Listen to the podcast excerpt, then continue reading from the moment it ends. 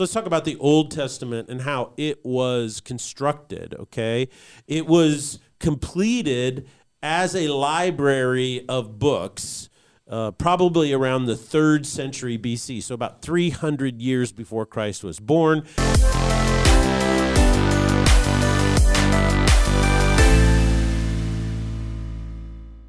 Ladies and gentlemen, welcome to the Salty Pastor Podcast, a podcast dedicated to helping you learn and grow in your faith. It is a journey that you must go on. You can't not go on it, but you also can't order out for it. You can't uh, stream it to your local TV. It's something that you actually have to go on and wrestle with. I think that's the, that's the thing I want to talk about is you got to wrestle with your faith. It's not something you can just walk aimlessly through. It's something that you should be actively engaged in. And Yeah. Your strongest convictions are birthed out of doubt. Yes, and we're one of the Christianity is one of the few religions where you are encouraged to, ask questions. ask questions, and wrestle with it. And Yes. so, you know, journey is sometimes you got to think big, epic journey when we say it's a journey of faith. You want like that. Uh, what's the big Greek? Uh, journey that everyone Homer's Homer's Iliad? Iliad, Yeah, Yeah. like you it The needs to be- Odyssey. the Odyssey Bum, you got to have that kind of level of battles and and Yeah. trouble and struggle so that when you do come home to your faith it's It's a journey of life, journey of and you, life. yeah, you want to be able to see each decade of your life get better and better, and the only way you do that is by seeing the world more clearly. So this is not a wrestling podcast. It is in fact a Bible study and application podcast. But Yes. we do encourage you to wrestle with your faith. So my name is Jesse Mayer. I will be your host, and we cannot have the Salty Pastor podcast without the Salty Pastor himself, Dr. Douglas Peak. Would that be your wrestling name? the Salty Pastor. the salty pastor. Yeah. Uh, well, corner. everybody's so good to be with you this week. It's Thanksgiving week, and you know, today I, I think we're going to talk about you know the structure of the Bible and actually how it was put together, which I think is great because we're so thankful for the Bible. We're thankful for what it reveals and what it talks about, and it has been the central theme, this central focus, the central wellspring of ideology for the last 2,000 years in Western civilization. Without the Bible pointing us to Christ and Christianity, there would be no Western civilization at all. There would be no history, there'd be no America, there'd be nothing. I mean, in, in many ways, we would be living today, if we were birthed in America, we would probably wouldn't even be here, but if we were in America, we could look very similar to Libya and North Some of these Africa or countries. Saudi Arabia or something else. Yeah. And yet it didn't. And the reason why is probably because of the Bible and what it points to Christ. Uh, a historian at the University of Baylor or Baylor University, Rodney Stark talks about how the victory of Christianity was the victory of reason. And it's because of reason that we are here today. Well, and this whole series on the Bible has really been setting up basically the idea of why why the Bible? Why should we Yeah. trust it? Why should we use it as a guiding um, ideology for Correct. our life? And we talked about. Uh, you know, is it accurate? Has it been translated well? We've talked about why should you trust it. Um, Zach talked about conflicts or, or uh, Contradictions. contradictions that have come up. And today we are talking about how did we get it? Like it didn't just show up. I mean, there's some religions like Mormonism where it was just gold tablets in the ground that they dug up one day and boom. read out of a hat and then they had it. That's Yeah. not how we got the Bible. How did we get the Bible, Pastor? Well, what's really interesting is the word Bible actually comes from the Latin meaning book or books. So it's just book. Yeah. So when you go, it's really interesting when you go to Spain or you go over to Europe. You know, in Spanish countries, if you want to go to the library, it's called Bi- Biblioteca. Biblioteca. It's Bible, and you're like, Oh. wait, I. Th- oh, that's it means something different. And so, yeah, because we always think of the when we say the Bible, we've brought in all of this other meaning to the word, and in particular, though, the word Bible just simply means uh, book or books. And when you go back uh, from Latin into Greek and then Greek into Hebrew, and you go into the really ancient tongues, it basically meant scrolls. Okay. So, those big round things, you know. in, in typical God fashion, he doesn't obliviate obli, obli, obliviate I don't know. Obfuscate? It- obfuscate. There you go. Fancy words like I just tried to use, which makes things confusing. He just said, "Here is the ah, book." We This got a is the one whole lot need." of obliviating going on over there. You're thinking of the word oblivion, yes, but it's obfuscate. Obfu- obfuscate. this is why you're the important it's one on this one, Doug. word for the day. Oh goodness, that's cracking me up. Okay. Well, so the the Bible has basically two main sections: the Old Testament and the New Testament. And the Old Testament and the New Testament were brought together as a library of books, uh, completely differently. Okay. Okay. And so let's talk about the Old Testament and how it was constructed. Okay, it was completed as a library of books, uh, probably around the third century BC, so about 300 years before Christ was born, and that's when it was translated from the Hebrew, which basically at that time it was something that was really obscure. It only had to do with Jews. Uh, there was very few copies. They were all ensconced in Jewish libraries, or in the main one, where the main construction of books library was put in the temple. In the Second Temple period, it was there. If you kind of follow the history of the Old Testament, you know, and so, but in that at that point, it was translated from Hebrew into Greek. And so Greek at that time In because the third century. yeah, because Alexander the Great was in the uh, fourth century, like around 350 to 330 BC. Okay. So when you're in the BCs, you're basically, as you go forward in time, you're subtracting dates Right. until you get to when Christ was born. Then you start adding, right? So in so basically around 350 to 300 BC was Alexander the Great, and what he did is he brought the Greek language, he Hellenized the entire region. Massive empire that he built. Died very young 32 33 they think he got some disease or something interesting like that. And then after that it split into he had four generals. And so it was split into four regions under these generals. Okay. and uh, Israel was in there at that time. So Greek became the standard language, and the Septuagint then was a translation of the Hebrew. And it translated the 39 books. It included a couple others. Uh, we'll talk about that. But what's really interesting is that was pretty much what they called canonized. And canon basically is Latin for standard, Okay. meaning genuine. So, hey, we looked at It's it. Okay. official. It's Yeah. it's part of it. Yeah, this is genuine. This is a genuine thing. It is what it claims to be. So basically, the way it was constructed is Moses wrote the Pentateuch, the first five books of the Old Testament. And that's Genesis, Exodus, Leviticus, Numbers, and Deuteronomy. And then right after that is Joshua, then Judges and Ruth.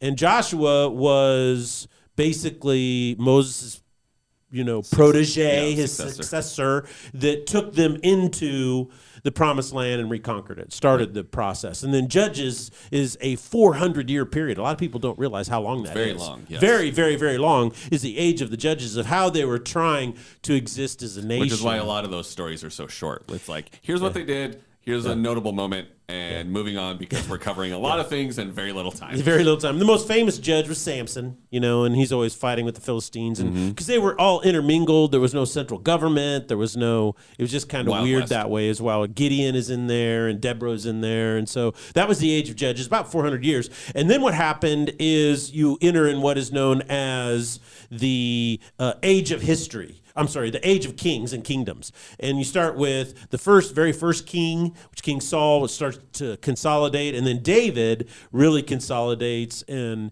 creates a kingdom, right, all under one central government, and then Solomon in all of his glory. And then after that, it splits in, uh, kind of declines, splits into two kingdoms, and then eventually around about 500 to 600 BC, it uh, is taken over by the Babylonians. The Assyrians come over, take them over, and at that time, these scrolls where they were kept in the Old Testament, but then I'm sorry, in the Old Testament, the scrolls, the the kind of the canon of these 39 books was kept in the temple, but the temple was destroyed, and it actually says in Daniel that the library of the scrolls was taken to Babylon. Okay. and then Ezra actually brings them back, and When then he goes to Nehemiah reads from them. Okay. Right? And then you enter into what is known as the second, second temple period, which Herod had the temple built, and that was for a period of a few hundred years. And then at the end of that is when Jesus was born. Okay.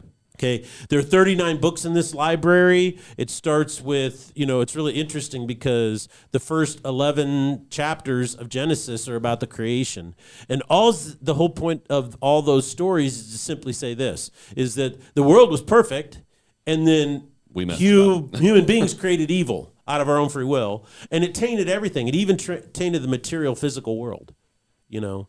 And so that evil is kind of seeped into everything. And all of these stories prior to the family of Abraham is all about, you know, us mankind trying to strive, right? So you have the Tower of Babel, you have Noah, you have all these weird stories about this. And basically, the bottom line is that people just can't they're, they're just total left on their own. So then we hear the story of one family abraham. And it's through abraham and the jewish people the nation of israel that become the people of god that he decides to try to start to say here's a process for figuring out who i am.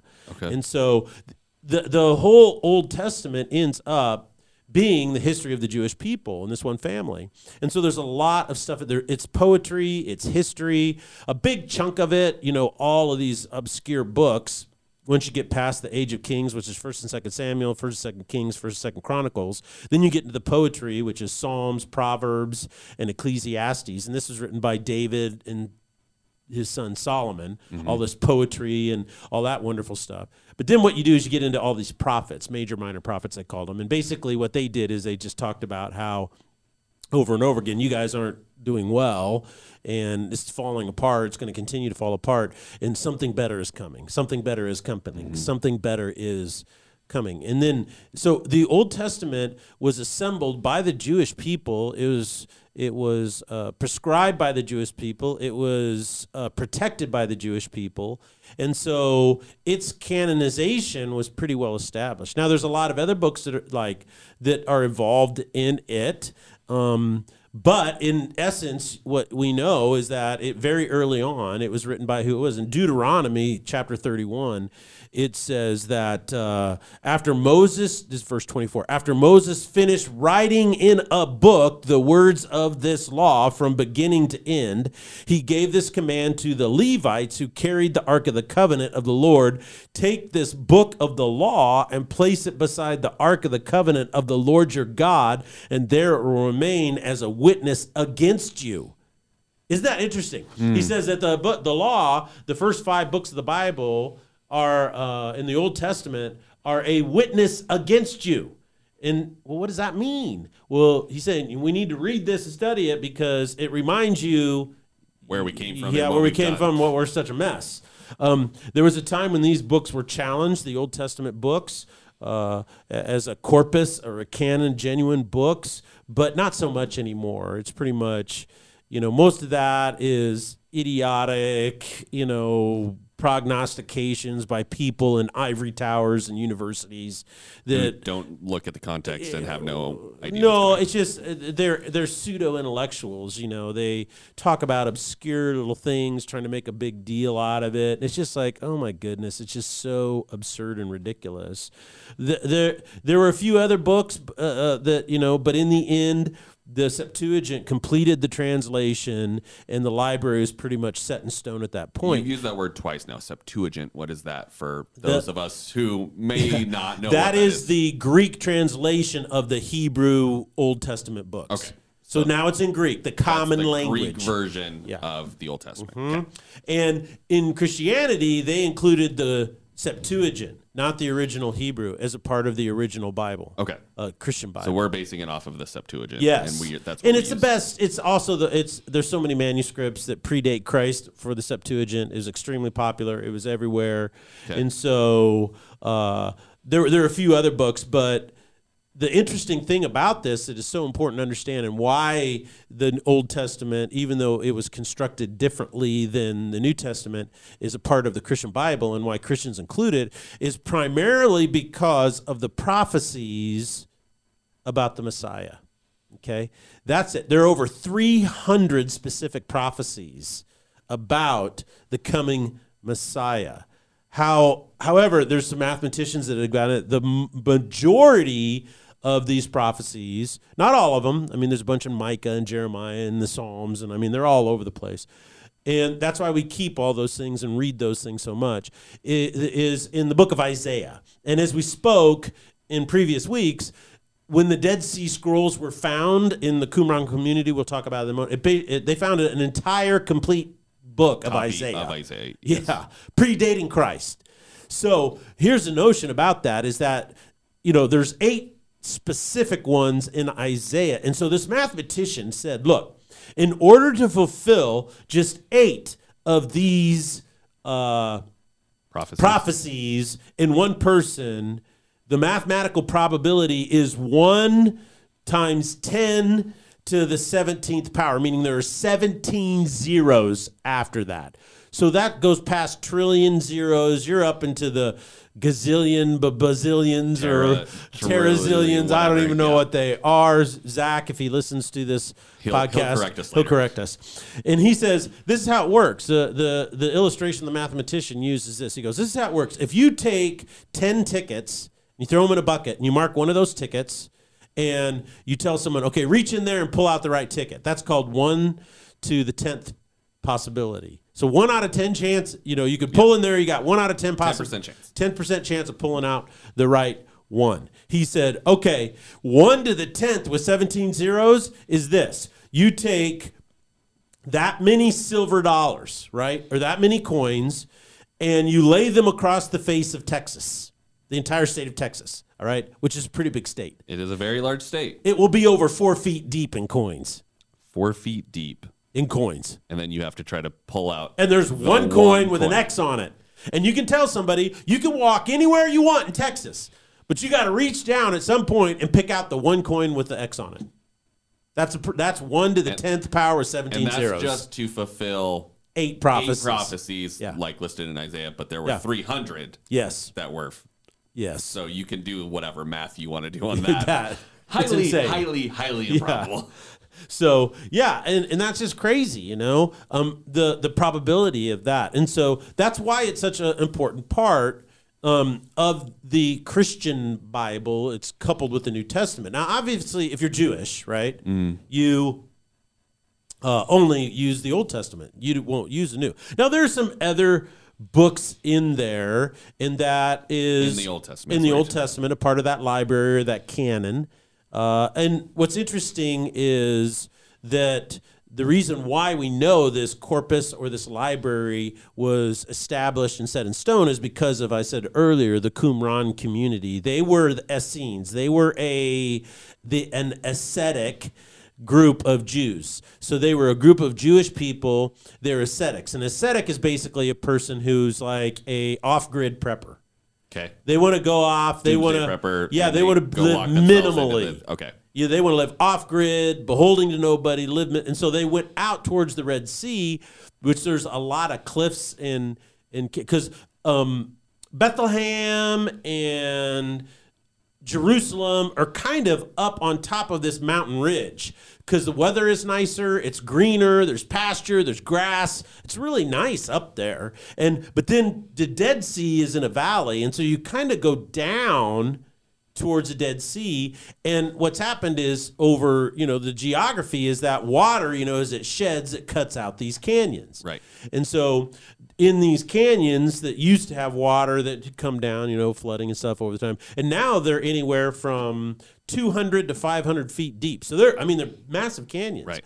And so what happens is shepherds, you know, would take their flocks up and down these canyons. And you do that for a couple reasons. One is you're going up into the higher stuff where there's grass and pasture, and then you'll go down for springs and watering. So you're Right. taking them back and forth. And you like to do it in the canyon because it's easier to get up and down, Right. obviously. And also you're in the shade longer. Right. because they these canyons run east and west, and the sun, of course, is coming up, and you're going to have a shadow on one side of that canyon, and it can get pretty hot in the summertime. So anyway, this kid is throwing stones up into the caves, you know, maybe 50, 60 feet up there. He hears this crash, tells his dad. This was in the 40s, 1940s, and they go in there, and what they found is there's a little wiki on it. It says about 40% of all the Dead Sea Scrolls. I think there were eight different caves or 11 different caves. I can't remember, and they were just massive. What they were is these massive clay jars that were approximately three to four feet tall, and they were then sealed with a wooden lid and then waxed. So they were sealed airtight, and they were under about two feet of bat guana. And what happened is they they dig them all up and they find scrolls inside of these things and took them out. Forty percent of them were copies of texts from the Hebrew scriptures. So these this Qumran community, Yes. these preppers, basically, it said we're gonna go and store all these important texts away in case something happens. And they copied everything. they copied everything. They were like, we're gonna write everything down. It'd be like you these days taking like a, a hard drive and putting all your most important Yeah. photos in it, and then going and burying it in a bit your Like a backyard. time capsule. Yeah, time capsule. So they were basically creating a time capsule of important scriptures. Yeah. And then in the 1940s, nobody knew that this existed, Correct. and then a shepherd boy was throwing rocks.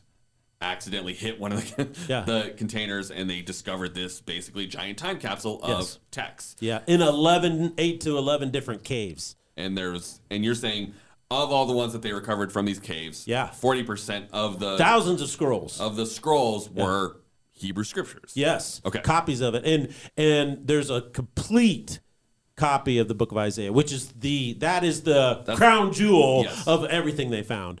Thirty percent of them were from the Second Temple period, and that is stuff uh, that was happening. And you can see this is why the Qumran community was established. Because see, what happened is Israel, if you read the Old Testament, you know, and the history of it, is that David basically made it into a kingdom. Solomon made it into a wealthy kingdom, and then it just basically fell apart over the course of about 400 years. divided and then- yeah, I got, and then it divided. Then it was conquered, and it was basically wiped out. So the Babylonians conquered them. Then they let them come back, but then shortly thereafter, uh, Alexander the Great comes through, and it takes over. And so they're always in an occupation, and then the second temple period is they get to rebuild the temple. Okay. Okay. And this is very exciting. And, and Herod allows that or helps that. And now Rome is in charge because Rome came in after the uh, four generals, you know, took over. And there was a period of time where these four generals had different regions.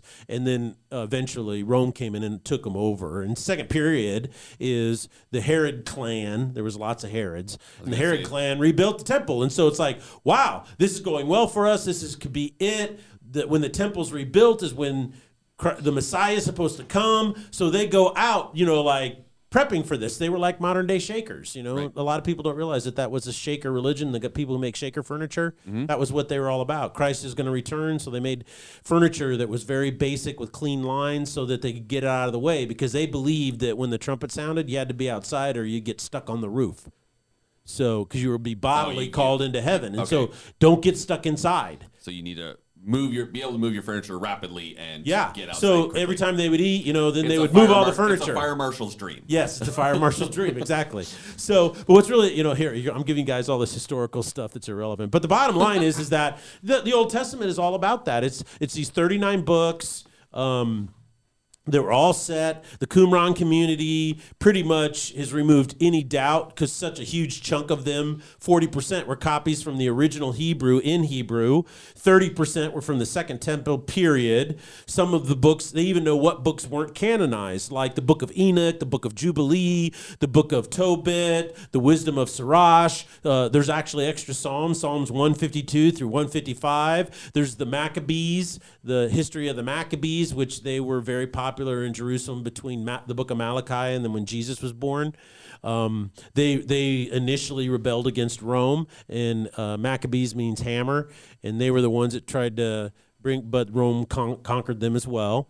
And so the the canon, the word canon is basically Latin for standard. These are the genuine books, thirty nine of them in the community of Essenes. Basically says, yeah, these are them. We know that, and this is what it's all about.